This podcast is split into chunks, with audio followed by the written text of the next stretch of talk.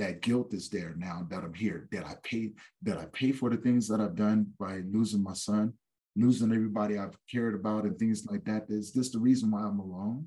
You know, mm-hmm. like, and then you try to figure out. Then you try to figure out, am I really a bad person? Well, because once you lose a child, that's exactly, am I really a bad person? What did I do wrong? Hello and welcome. My name is Liz Gleeson. I'm a psychotherapist who specializes in loss and grief. You're listening to the Shapes of Grief podcast. Shapes of Grief is a curation of stories from international guests who share their unique experience of loss and grief. It's a privilege to hold these conversations, and I extend my deepest gratitude to all my guests. I know that some of you listeners want to learn more about this landscape of loss and grief. If you're interested, check out our online grief training program on shapesofgrief.com. And please do sign up for our free masterclass available at the link in the show notes. And in the dead of night, my darling, find the gleaming eye of starling, like the little aviator. Sing your heart to all dark matter. Welcome to Shapes of Grief. Liz Gleeson here. And this week I'm joined by Tony Lynch, all the way in Colorado. Tony, you're so welcome. Thank you for having me on, Liz. It's definitely an honor. Thank you. Some of you may have already listened to our previous chat that Tony and I did um, for Tony's podcast. So I'll share a link to that if anybody wants to listen to that. Um, Tony, thank you so much for that conversation we've just had. And now we're switching the seats, and I'm going to interview you. I'm looking forward to it. I'm yeah, definitely looking forward to it. Thank you. So, Tony, your organization or your podcast is called Memories of Us uh-huh. Supporting uh-huh. Grieving Men. And you found your purpose after your child died in supporting other men who are grieving. So, can we rewind a little bit first, Tony? Yes. Who's your baby? Who's your child? Uh, Jake. Um, he was he was my youngest. Uh, he was the boy. He was the only boy that I have. I have two girls previously, um, but he was born um, December 18, 2006. And um, yeah, he was he was my uh, Christmas baby. So it's, it's always just been me and him since he was. Um, there, there's a lot that goes along with that one right there because there was a time where his mom kept him away from me. Then I got custody of him. And then from the time he was four to the time he passed away, it was always just me and him, you know. So yeah, going to school, having a blast. He was my bubba. He was he was he was my uh he was my roadie. So what happened to Jake, Tony? Um well,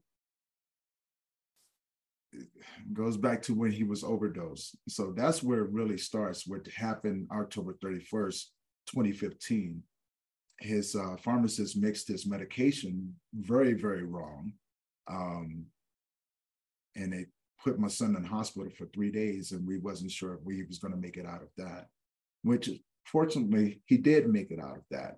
And for the like the next nine months, he was a happy, healthy little little boy. You know, he was almost nine. He had just turned eight. Um, so summertime out with his friends, having fun. And um, June of 2016, um, what was it? June 13th of 2016, he got sick. And uh, just didn't know what was wrong. And that was um, the night before he got sick because he was sick on a Sunday. Saturday, he was out with his friends playing and swimming and things like that, you know, being a normal child. And uh, Sunday morning, he got sick. And um, he, he just never got better. So we end up uh, taking him to, to see the family doctor. And um, it was just a whole lot of uh, things that wasn't right. He started peeing blood as a child and things like that. And so we end up having to go to the hospital, which from the hospital, we had to get airlifted down to another children's hospital. Mm. And um, they was doing a procedure on him to a blood transfusion, or they was cleaning his blood. So they was they was recycling it. And throughout the process, his blood coagulated so fast that it crushed every organ in his body. Mm. And that was um, June June 16th of 26 of uh, 2016. And so then from there, um, I went through what I would like to call my grieving process. Mm-hmm. But there was a lot that I didn't understand. And so what what ended up happening um, is that I've been through it all. I made some really bad decisions. I lost everything and I uh, was homeless there for a while. I planned out my suicide wow. and uh, was almost very, very successful. I was almost very, very successful. Um, but something happened. Something happened. Uh, and to this day, I couldn't tell you what happened. It's like a voice just came out of nowhere, and I was in the middle of a desert. I was in the middle of the Utah desert. So there was nobody out there in the middle of the night. And so I figured I'd do it out here, no one to know. Right. Hmm. It didn't work that way. And um, so you actually were planning your suicide and were trying to execute that when yeah. another alternative appeared or or came through you. Yeah, something else about that. Yeah. Um, so the moment that I was there, um, well, when I finally had everything in play, I managed to open up a weekend to where I knew no one was going to mess with me. So I managed to move people around in my life to be able to do that. So it took me about two and a half months. And so that just goes to show if you want to do something you and you're determined about it, you will do it. And so I planned it out. And um, that weekend I got off work. Uh, that Friday I got off work, had my clothes in my in my vehicle, and I took off. So, and I drove out to uh, Utah, um, and I spent Saturday fishing, you know, saying bye to my son and asking for forgiveness uh, for what I was going to do. I was already in a dark place. I didn't, I was, I gave up, you know, I, I didn't want to fight anymore. I was done mm. fighting. And um, I remember the next following day, I drove over to the middle of the uh, Utah desert. And I was just sitting out there. I just remember wanting to cry, but I was so angry. I was so mad at, at life in general. Like, why, why would you do this to me? Again, I have I'm alone again, right? And so um, I just said, this is the one thing I can control. And I just remember that that fear that you should have of dying or or doing something crazy, it wasn't there. The fear of death just wasn't there. I was just like, I'm done. And I remember sitting there with my gun, and um, I was sitting on the outside of the door, and I had the door open to my Jeep at the time, and um, put it to my put it to my mouth, and I was about to pull the trigger, and someone called my name in the middle of nowhere. So automatically, because my thing is, is that I don't want anyone to see see this. If I'm going to do it, that's the reason why I wanted to be alone. You know, it's easy to be do it when you're alone, but that voice came through just as clear as day, and something happened.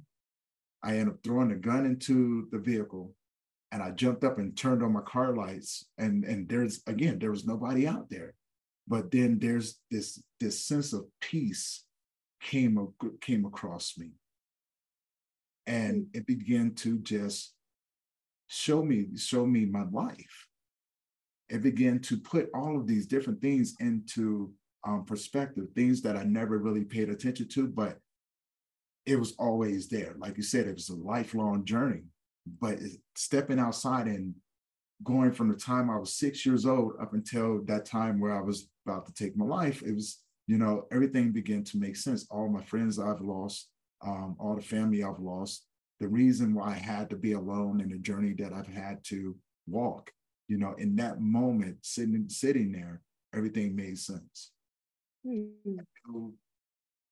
I had an idea of what I was going to do, but I just didn't know what I was totally supposed to do. Right. And so from there, um, I drove back to Colorado and I got rid of the gun. And I said, okay, if I'm going to do this, I need help. I need I need some serious help because if if I don't, I'm the next time I do it, the next time I attempt this, I'm going to be very successful. I'm this close this time, right? And so um, I began on a journey of trying to trying to find support groups, um, trying to connect with other men and things like that. And I was successful in, in finding the support groups, just none for men.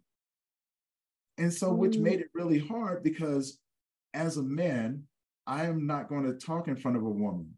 Well, then I wouldn't because my ego, um, and I never want you to think that I'm weak or that I'm, you know, so-called broken. That's before I learned how to change the words around. And so it became uncomfortable.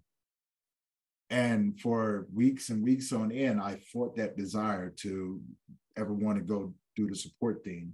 But I knew there was something else um, attached to it. And mm-hmm. so that began my journey of wanting to fill a gap um, between how or adding in that support for men. I, but most of it was because I wanted to connect with other men like myself because I didn't want to. It was it was lonely. Yeah, it was very very lonely. It's amazing, Tony, how so many people who've suffered profound loss are able to alchemize their grief into some sort of life purpose. And it sounds like, you know, that's what you did.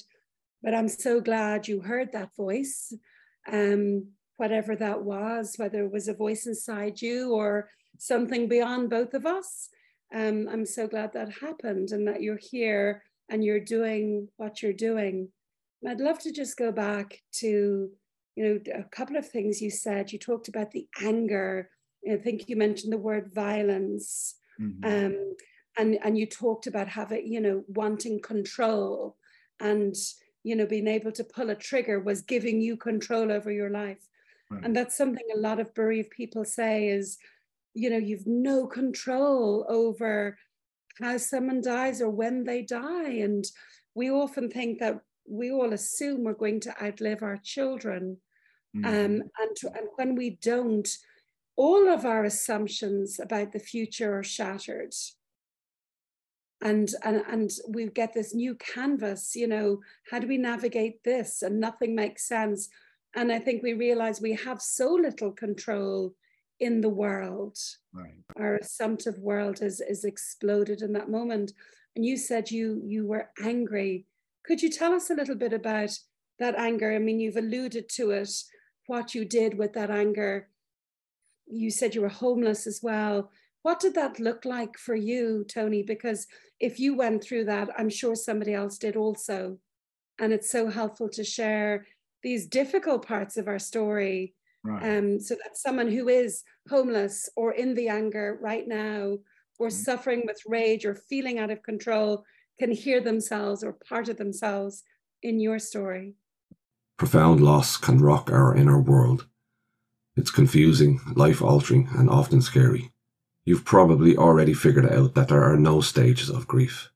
But are there other models, theories, tools, or practices that can help us to navigate the grieving process? To learn more, visit shapesofgrief.com. As Liz says, the more people who are grief trained, the more supportive and compassionate our society will be. And that will make life so much better for anyone coping with loss and grief. Now, let's get you back to the podcast. So, the anger and violence came from when I was younger. Um, at the age of six, I was molested by my neighbor's son. And it did something to me. And I, I honestly, I put a knife in that man's stomach and I told him, You'll never touch me again. So in a way, I learned how to protect myself before I was even a teenager. And now with violence. With, with violence, right? Because no one no one was going to protect me. I knew that you know because the more i tried to tell people what was going on no one wanted to, believe me. So i looked at it this way since you're not going to believe me i know now that i have to know how, i have to learn how to protect myself but i have to learn how to protect my little sister. So i'm going to have to become something different to keep this from happening because at an early age i seen the darkness that some people have in them and the damage that they are capable of doing to other people. And so, with that being said, is you know, as I began to get older, I began to become more quiet, um, more standoffish. Like I had a handful of friends that were similar to me, but on the other side of it, I was out picking fights. Um, it was it was pretty it was pretty bad. I was out picking fights with everybody. Um, stealing from stores, those things, you know, candy and comic books and things like that. And but there was a side of me that just I I would fight anyone.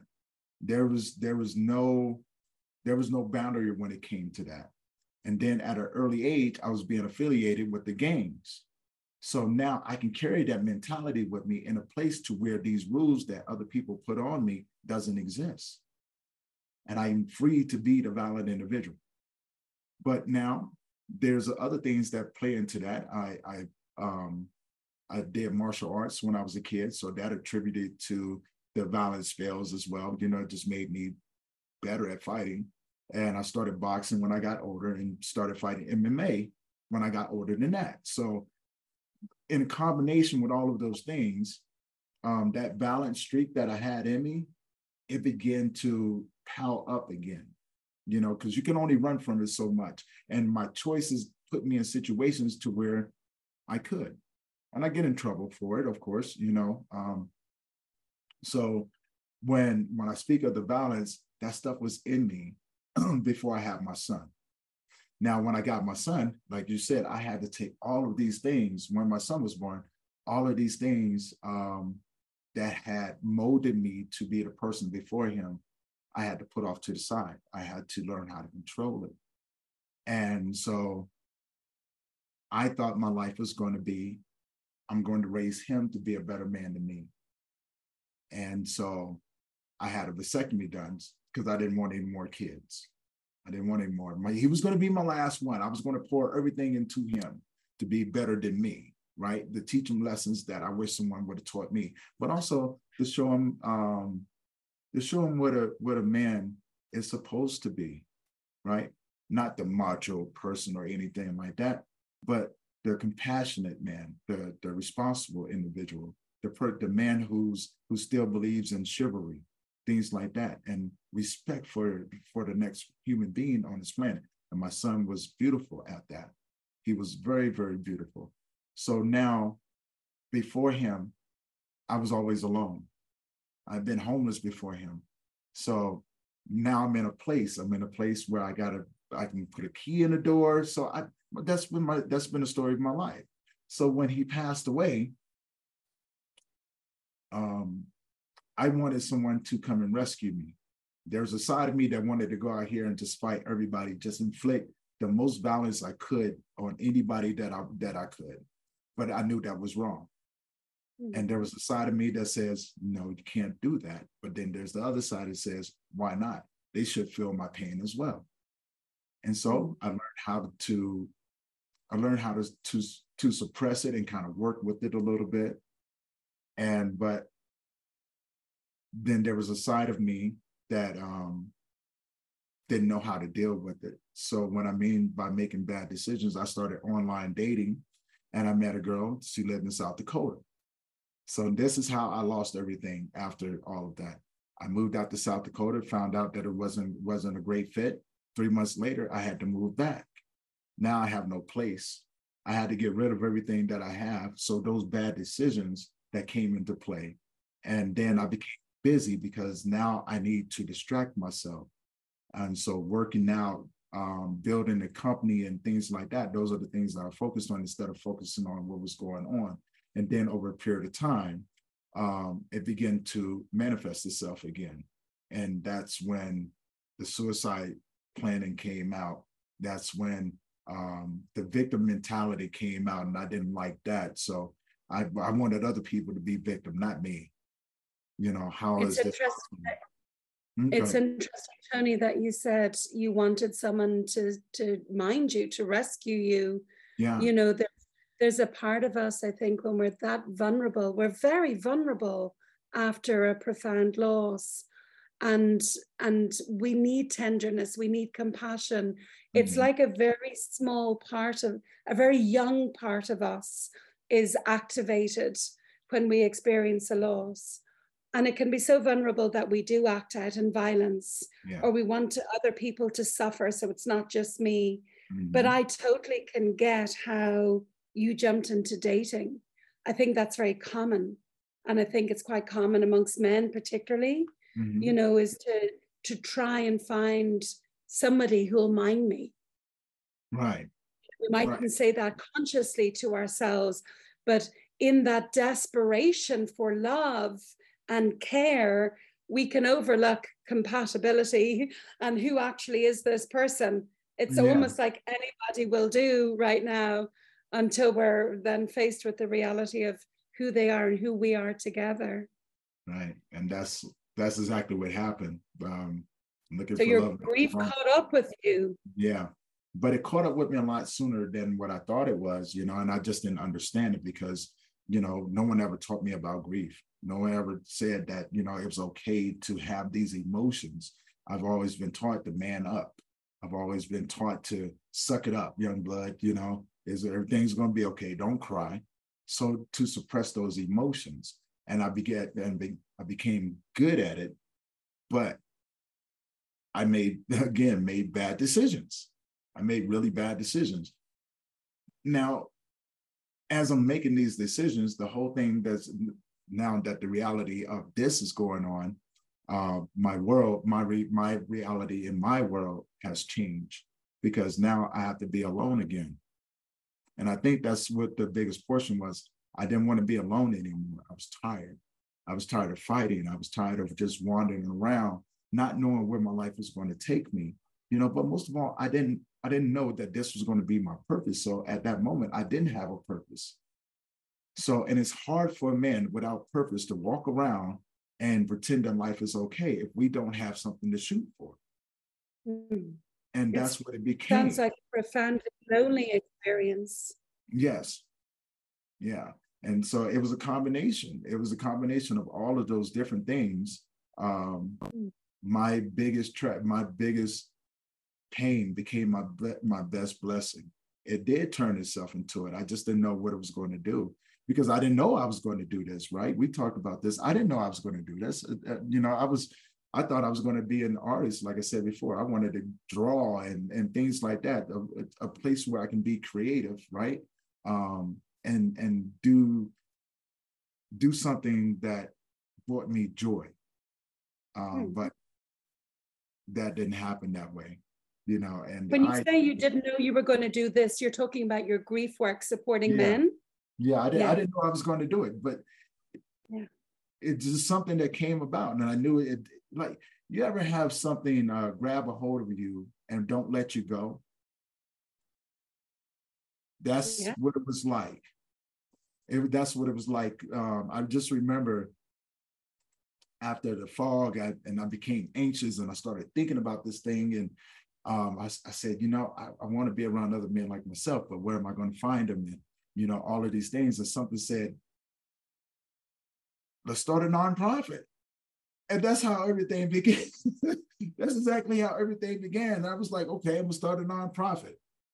How do we start a nonprofit? So I began making phone calls. Hey, I want to start a nonprofit. I'm thinking it's to be easy. Pay some money, get a get a 501c. No, that's not how it worked. That's not how it worked at all. But the whole time while I'm doing this, because I'm trying to figure out, am I going crazy? Because now I know what I want to do. I want to do, I want to provide the same, I want to, I want to provide support to these men like myself. But most of all, um, you ever hear that phrase? Um, you have to find your tribe. Of course. So yeah, that's a, so that that's what I was doing. I wanted to find my tribe, I wanted to find other men just like myself who have experienced the loss of their parents or their younger brother or you know their their child or any because I've experienced all of these things. And so these are combinations. So I was like, there has to be more men out here. And I drove myself crazy. Then I told myself, nope, I'm not going to do it. Not going to do it. It's just too much. I, I don't want to do it. And something said, yes, you are going to do it. The next thing you know, um, I was talking with a friend in my garage and I said, you know, this is what I'm going to do. And um, I've been dedicated to doing that since then. And I started this in 2019. And I took me a year and a half to get to where I am today. Um, but it's been it's been a beautiful journey. The, the grief has been messy, um, but rewarding. The pain is still there, yes, um, but it's it's become my passenger now. You know, it's become it's become my my greatest teacher, my biggest mentor. You know, I know we talked about you know me listening to, but that has been my biggest teacher. Everything I've learned has been inside of me this whole time, and it's just I've just focused on it, mm-hmm. on that book, and reading my story into it, and um, staying focused on the things that make sense to me um, in order to serve. So I knew that that's part of who I am now. You know, I am a servant, and so I've been I've been steadily working on that aspect of it to be better, more mm-hmm. knowledgeable. I like that you say grief is my passenger now. And it's an analogy that I often use with people I'm supporting you know, uh-huh. in the early days or months or even years, it's like grief is driving the bus. Yes. And we're like in the trunk just being thrown around and we don't know which way it's going to go. But at a certain point, it's like we have to grow the muscles to help us climb over the seats and yeah. get the steering wheel back and go, okay, you can stay here if you must, but I'm driving the bus now. Yes. Um, and, and, and I like that you say that. Tony, I want to ask you specifically about working with men. Yes. Um, in our chat earlier, you know, we spoke briefly about how men often grieve differently to women, mm-hmm. um, or some men grieve differently to some women. We call there's different grieving styles. That's the work of Kenneth Doka. Intuitive grievers tend to be very emotional, mm-hmm. and instrumental grievers tend to be problem solvers. Um, and women tend to be emotional and men tend to be problem solvers but mm-hmm. we know it's not as binary as that gender isn't that binary and grief isn't that binary. Most of us are a, a mixture of both but we tend to have one predominant grieving style. Do you think that's why you know you needed to be around men rather than around women? Did you need to find someone who was grieving like you or who was having similar experiences to you you know the suicidal thoughts the the the violence you know the wanting to harm people. Were you looking for someone who could explain your experience to you? I was in a lot of ways um and no it didn't happen that way. It didn't uh, you, i did end up connecting with a lot of men and uh opened up the doors. And what ended up happening is that it it gave me a different, a bunch of different perspectives about how men grieve, right? And while there's not a whole lot of information about it, but yes, I wanted to connect with those men um, for the sake of community, right? And connecting and connecting with them. Because for one, I, I didn't know if I was going crazy, right? You know, because I've these thoughts and these feelings are there, um, but I've never felt them before because I've always suppressed them um, with other things. And so, yes, that's exactly what it was. I wanted to connect with other men. I wanted to be around other men, and it turned into something different. And the reason being because I did go around women, and what ended up happening, being a man in a, in a group full of women, you know, a co-ed group full of women, the men become the become the guys that the women talk to. So, which doesn't, you're just piling all of that stuff on top of that man. And then we forget that that man is there for the support as well. Yeah. So, and that's the reason why I backed off from going to to the support groups and decided that, you know, I think it'd be a lot easier just to create a, to create a safe space for us men to just come and be men and be able to grieve and talk. And um, and the reason and, and and another reason is is because the stages of grief are look different. They look totally different. So when I talk about the bad choices and things like that, that's that's what my what my grieving process looked like. You know, it became the addiction to lifting weights and um, it became it became more of you know um, addressing my mental health and and things like that things i had to learn on my own um, understanding where these thoughts of suicide ideation is coming from you know why do i feel this way the depression right so the addiction the bad choices the homelessness all of these things i realized that's what the stages of grief look like. And then I began to notice the similarity with the other men that I was going, that I was talking with. So, um, and then I started talking with women. And I noticed that that gap was there, that what you're seeing, you know, you, you, you're wondering why this person is not, this person may not look like that they're asking for help, but they are through the actions that they're that they're portraying because this is unfamiliar territory for most men. You know, we're not emotional. So, and like you said, we're trying to fix it. So what do we do? We we isolate, we make those bad choices. We do all of those different things. We it, which results in a lot of different, you know, um, situations for men, which only just compounds on top of us. I wanted to bring in your background here, Tony, because you know you're talking about all the things that compound how you grieve how you grieve and you mentioned earlier like quite a violent childhood yeah. and that you were assaulted as a young boy you mentioned a, a knife and a stabbing with that neighbor mm-hmm. you've mentioned a gun um, you mentioned gangs you know yes. so all of this and and the life that you were living is going to color and shape the way you breathe.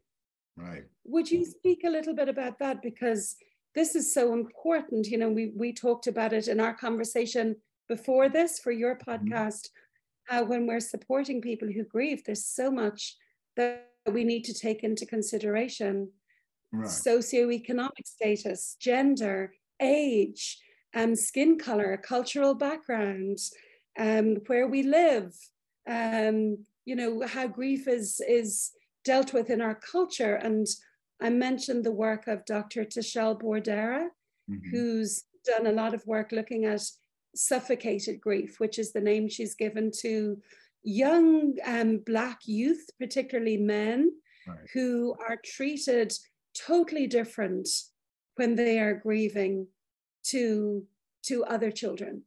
Um, so, could you speak a little bit about that, Tony? How you think your background and the violent background and being involved in gangs maybe impacted how you grieve or the support you needed more importantly yes. Um, it did impact it. it it definitely impacted because now you've taken um, years of my life and that have molded me right? And and built this built this sense of security inside of me to where I'm defensive, you know, I'm closed off, I'm isolated, things like that. But it's the it's the journey of getting there, being in the gangs and things like that. You learn not to trust people because the people that you think are your friends will be the ones that kill you. So you you constantly have to um, be in a state of survival. And if it wasn't if it wasn't your friends, it was rival gang bangers. And Lord knows we were surrounded by them so now, you know, you have to take those day-to-day things coming in, um, the constant being have to be aware of the police, things like that, because we was, I mean, being young, black in the gang, um, living that lifestyle, you have a lot more to look out for than just, you know, your typical, you know, hey mom, you know, I'm up, I'm gonna have dinner and go to school, or you know, have breakfast and go to school. We're to have a great day, right? No, when we went to school, we had to carry guns. We had to carry guns. We had to have some sort of weapon with us. because you never knew what was going to happen. You know, and then if you're walking, say for instance, you know, you if you're walking with your family or something like that, you always have to be on the defensive because the next person may not care that you're with your family. So, and it's a different mindset going through it as well. What are you capable of doing? Because this life is going to expose you. It's raw, uncut, and it doesn't care about, it doesn't care about your family. It doesn't care about you. You have one rule survive. You survive or you die. That's that, that's how that works, right? Or everything else is made up. There's no rules in there. You you have to you have to use your best judgment. You can't trust anyone. You have to be able to move. You, can, you can't be um, you can't be held down in one spot because that's how people get killed. You constantly have to move, constantly, and be lucky. Be really, really lucky. You know. Hmm. Um, so yes, those things did mold me and um, did a lot of damage because there was the time when I got shot. So I take all of that into that grieving process, right? So there, there's trauma on top of trauma, on top of you know everything else that I learned at an early age. That it's so easy when you're you know when you're finally you're older, you're going through these things. You don't want to go back there, but it's so easy to revert back there. It's so easy to go there because that's what you know. That's exactly trauma. Yeah. Trauma imprints in us, doesn't it? You know, and it does. It's exactly what you said. It's layer upon layer of trauma. Um, and then this bereavement is sitting on top of an already vulnerable emotional scaffolding. Mm-hmm. Um, it's no wonder that you responded to your loss with such a sense of violence and anger. Well, it's triggers, right? It's, yeah. it's triggers because most most men that go through these things, um, we don't pay attention to the past because we're still trying to figure out where we're going, where our next step is going to be. And so now you take all of these things and you compile it in there. You know, you can walk past someone um, and they say something to you, you take it totally out of out of context. And so that can be a trigger, which will actually, you know what I'm saying, send you right back into a place to where I have to defend myself again because now we don't understand the language, right? You know what I'm saying? As we talked before, we don't understand the language. We don't understand that it's okay to hurt. It's okay not to be okay, right? And so instead of not being okay with being okay, I have to fix it. And if I have to fix it by hurting you, then I am. That's that's yeah. the way the mind works in, in times like that. Right? Or or you retreat. There's been times where I isolated myself for months and months on end um, because I didn't want to be bothered. I knew how to push my phone over. I knew how to do this, that, and other. But now being alone is a dangerous place as well because that's when your mind goes and starts to play on you. You know, yeah. all of these different things. So I had to think about um, my past, all the things I've done. That guilt is there now that I'm here. That I pay.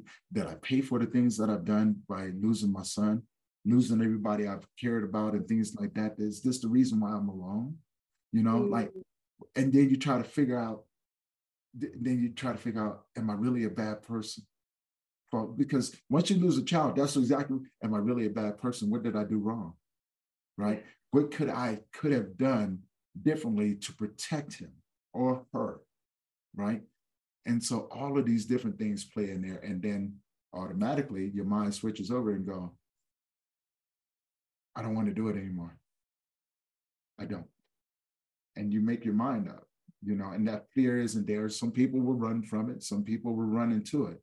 I'm, I'm actually glad I ran into it because it changed me. It changed me in, in a lot of different ways, right? It gave me more compassion, more knowledge, more um, dedication, not just to the people, that, not just to the men that I serve, but to myself because it made me reflect on myself and actually understand um, my healing process and understood that you know uh, after after that relationship i knew that i wasn't in a great place to be in a relationship so i didn't want to i didn't want to put someone else through there because in the back of my head, it was going, hey, you're hurting. You're going to hurt someone else. You can't keep doing this to people because it's not good. So I've taken some years and just focused on that, focused on the healing and um, being better.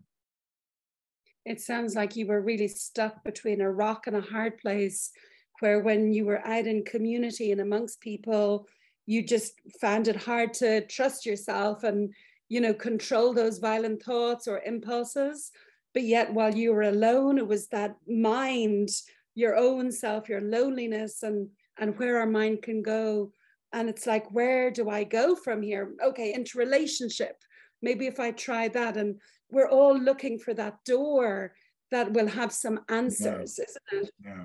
and it sounds like eventually you had to just sit there until you had this parachute out okay? Do something. If you can't find the solution for the situation you find yourself in which is a man grieving the death of his child and not finding the proper support create it make it happen right. you know and that is what finally gave you purpose. Um just before i go on to your work tony i want to pick up on something else you said which was about control and guilt. And you know the way you questioned yourself was it my fault he died? Could i have done something different? And i hear this so much from bereaved parents. Mm-hmm. and it's almost like it's easier to take the blame than just live with the chaos of life that people can die and do die mm-hmm. most parents choose to say it was my fault or maybe i could have done something differently unconsciously they do this but it's almost like it gives them a little bit of relief to think maybe they had some part in it, because then there's a bit of control in the chaos of life and death and the randomness that sometimes happens. In, in some ways, yes. Um, but there's a whole nother side to it. Most most parents um, say that after they um, realize that there is nobody else to blame. So in the beginning, when these things happen, the initial shock is, what did you do? Yeah. What, what did you do? Right. And Blaming so someone else. Right, right. You want to blame because you want somebody to be responsible. Yeah. And and, and then sometimes you in a situation where you realize that there's nobody to blame. Like in my situation, my son's death was ruled unknown. So I can't point the finger and say, this person did this and this person did that. There's, just a whole lot of speculation. You know, I could say, oh, the, his pharmacist did it because she mixed his medication wrong, and you know that's what caused his overdose and and things like that, and that's what caused him to die. It wasn't. There was nothing in the system. No one could explain it, so his death was ruled unknown. So I also take that into effect as well. I have an open wound. I have a wound that will never close the not knowing tony the not knowing you know and i have to i have to accept that reality right and so even today yes it's it sucks it sucks because i do have to accept the reality that there's no one to blame but also there's no reason why he passed away there's no there's no results on it and so i take that um, and I allow myself to um, surrender in my grief in that area. That's why I say my grief is a passenger with me, right? Mm-hmm. Um, because it's there. It's the only thing that I have left of the memories. You know, that's where I store my memories at. And I've learned how to protect it, but also during the process, why um, why it became hard to um, have people around me because of their expectations. But I also um, also had a girlfriend at the time, and her words to me, "Aren't you over it?" Because this was six months after my son passed away, and she goes, "Aren't you over it?" So right then and there, this person's supposed to care about me, right? You know, and, and things like that. And her words hurt me deeper than anything else. And so I learned um, I learned to keep my mouth shut. I learned not to take things personally, you know, because they don't understand. I'm glad that they don't understand. But also, I had to learn how to tuck that anger away because most sometimes when people say stuff like that to you, the first thing you want to do is punch them in the mouth. And uh, so I went, I'm done hurting people. I will hurt myself before I hurt someone else. And so that's where that mind, my mind used to take me from time to time. Um, but also, you know, um, it's it was in it was in me to protect myself, to um, preserve what I have left, to protect the memory, so no one could use it use it against me, right? You know. Um, so yeah, there was it was definitely a lot of that. There's so much in what you've said, and I'm sure that so many people listening will find part of their story, you know, in, in what you've shared today, Tony, certainly around the violence and the questioning. And, you know, these are these are things that often aren't spoken about. Right. Um, and and it's a gift that you're you're so open and sharing all these pieces of you and your journey both before Jake died, before Jake was born, mm. um, during Jake's life and, and after his death. And you've alchemized your grief. I mean, I hear you say it's still an open wound, of course. Um, but you you're not stuck between that rock and that hard place. You mm. found some way to make life manageable and to make the suffering a little bit easier for mm-hmm. yourself. Mm-hmm. What does your work do for you now? What what what sort of sense of self have you gained from from what you're doing? I found my smile. I found me, right? The true me, what I'm called to do. So my work gives me purpose. Um, it gives me an outlet to be creative and to teach others to give tools, the tools that I've learned, but also to connect um, with these men and connect these men with other resources that may be better for them as well. So my that's what my work has done for me is has been a a blessing. Um, and it's been hard, it's but it's been worth it. You know, I can get up every day and I smile and um, I can I can I can accept my day a lot more knowing that that in those moments I can be available to the next person so they don't have to suffer the way that I did, right? Mm. And to be able to walk with those men fills me with gratitude because I get to watch these men change, not really change, but become who they are after those losses right? To become better men, open men, being being able to talk to their family and friends and being able to be there for the children that they do have and and you know, but to be there for themselves, to understand that it's okay to it's okay to put your hand up and say, I need to go sit down somewhere. I need to I need to be by myself for a little bit if that's okay, and not be ashamed of or of um, how they feel, but also they love being heard, you know? And that's what I want to provide for them is that space so they can be validated and heard and be supported and uplifted, you know? And, and it's nothing more beautiful when you're around a bunch of men and they speak life over each other, right? And they and they not ashamed of getting up and grabbing the next man that's in tears and just holding him and just being in that moment with those with those individuals that's what it's, it's brought me a blessing that I never thought that I could ever have. And so, yeah, and I, like I said, I've been dedicated to that since then, you know, but understanding myself as well, because the healing process, it has to come from these different areas. You have to be around other people, uh, um, men and women like yourself, because that's where your your connective is going to come from. Because out of those groups and, and all out of all of those people, you're going to find a handful of people that you're going to connect with on a different level. And those are going to be your grief companions as you begin to grow and move through with your grief. Because you can never move through it. You have to move with it. Because if you try to move through it, it'll block you off. It's never ending. Like you said, there's no time limit on it, you know, but to have that patience um, that's what it's about. It's mm-hmm. that's what it's about. It's about seeing our communities heal, the men and women and our children heal and be better, but also to provide that support. It's so lovely, Tony. And just the way you describe that, it reminds me of a quote by Parker Palmer. Mm-hmm. Um, and it's something like the human soul doesn't want to be advised, fixed, or saved.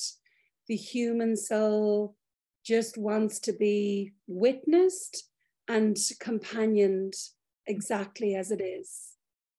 And it sounds like you're doing that intuitively and beautifully. Um, yeah, sounds like you're a gift to the men who are finding you, Tony. My last question. Yes. What are your hopes for your future self? Having been through all these things that you've been through in your life, including the death of your son, which was not your first loss by the sound of things. Mm. What do you hope for your future self?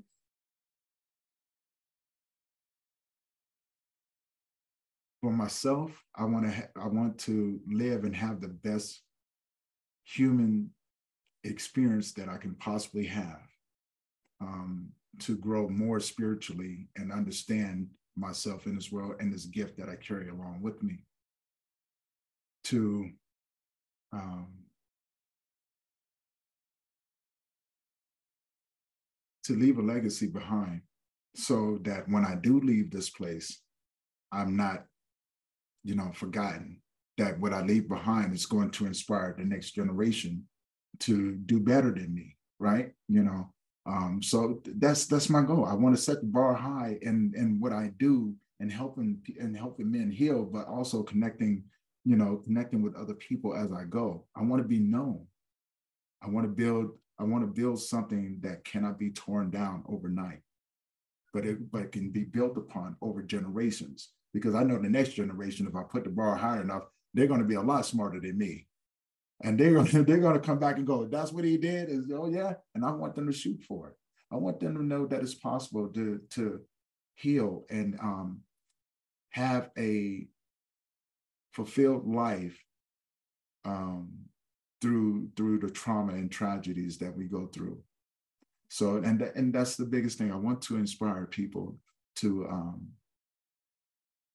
to be better human beings, but also it's to. Almost, it's almost like your healing came through being of service. Yes. And I love the way you describe that, Tony, because earlier when you were talking about Jake and when he came to live with you, your goal was to help make him, I think your words were a better person than you were, yes. or just to make things easier for him, that life would be better for him than it was for you. And now, in Jake's legacy, you're taking grief and the grieving experience and you're saying, I want my work to make it easier for the people coming behind me. Um, so, so there's a, a lovely full circle there.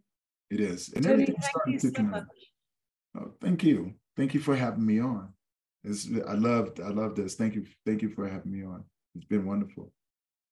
Uh, thank you so much for sharing young Tony and your experiences and your son Jake and and your experience of going through the grieving process and what that was like for you. Um, I really appreciate the insight you've given me and the listeners into what grief was like for you. Um, and as always, somebody somewhere will hear part of their experience and, and gain some hope and inspiration from your story. And that is, um, yeah, that's priceless. It is. Thank you, Tony Lynch. So people can find you, Memories of Us, supporting grieving men. What's your hmm. website, Tony? It's uh, www.memories.memoriesofus.org. Um, and they can also check out the Memories of Us podcast. And we're about to start season five. So they're going to see all kinds of great, new, great interviews with inspiring people, you know, so they can also take something away from there. But also, they can also check out my new podcast as well, which is called Grief Let's Talk About It, which is a live panel discussion. And we do that twice a month, um, bi weekly. And we take topics and we dive deep into them. So it's very educational and is um, we answer your questions. If you have questions, we answer those questions in real time for you. Great. Sounds like an incredible service you're offering. Um, and if you send me the links to both of those, Mhm. I will share them with the podcast description for this episode. And like I mentioned earlier, Tony and I actually spoke before this recording where Tony interviewed me for his podcast. So Yeah, if you're interested in listening to that, drop over to um, to Tony's podcast on the link in the description of the podcast. Okay, Tony, have a lovely day. It's evening time here for me, so I'm about to go make dinner for four hungry kids, All and I think you're off to do your laundry. Yes, yes, yes. I'm gonna go do that. it, it was well worth it. The laundry can wait. Uh, after the mind just goes ecstasy, the thousand miles a laundry. yeah, my laundry can wait. I can go over there and grab it real quick. It's not a problem. yeah, Tony, thank you so much for the valuable conversation, and I know we're going to meet again. So I look forward to this new collegial relationship that we've started. Yes, we got a lot of stuff, great stuff coming on, and would love to have you have you be a part of it. Oh, and also before we get off, um, I just want to remind people as well is that we do have the Global Grief Conference coming up in April of 2023 this year, in just a few more months. And it's going to be fantastic. We're going to have grief podcasters, we're going to have workshops, we're going to have guest speakers from across the world, and it's free for anybody to attend. So, yeah, stay tuned for that as well. Fantastic. Thank you, Tony. You're welcome. Thank you for listening to this episode of Shapes of Grief. The podcast is not a substitute for professional medical or psychological advice, so if your grief is making you unwell, please do see your healthcare provider. I know that some of you want to learn more about the experience of loss and the process of grieving, either for yourself or for someone you support. You can become grief trained by signing up on shapesofgrief.com. Use the code podcast15 for 15% off today. The beautiful music is called the Lost Words Blessing, and we have kind permission to use it for the Shapes of Grief podcast. Until the next time, from me, Liz Gleeson, take really good care. Enter the wild with care, my love, and speak the things you see. Let new names take and root and thrive and grow. And even as you travel far from heather, crag, and river, may you, like the little fisher, set the stream alight with glitter. May you enter now as otter, without falter, into water. Look to the sky with care, my love, and speak the things you see. Let new names take and root and thrive and grow. And even as you journey on, past dying stars exploding like the gilded one in flight, leave your little gifts of light. And in the dead of night, my darling, find the gleaming eye of starling, like the little aviator. Sing your heart to all dark matter.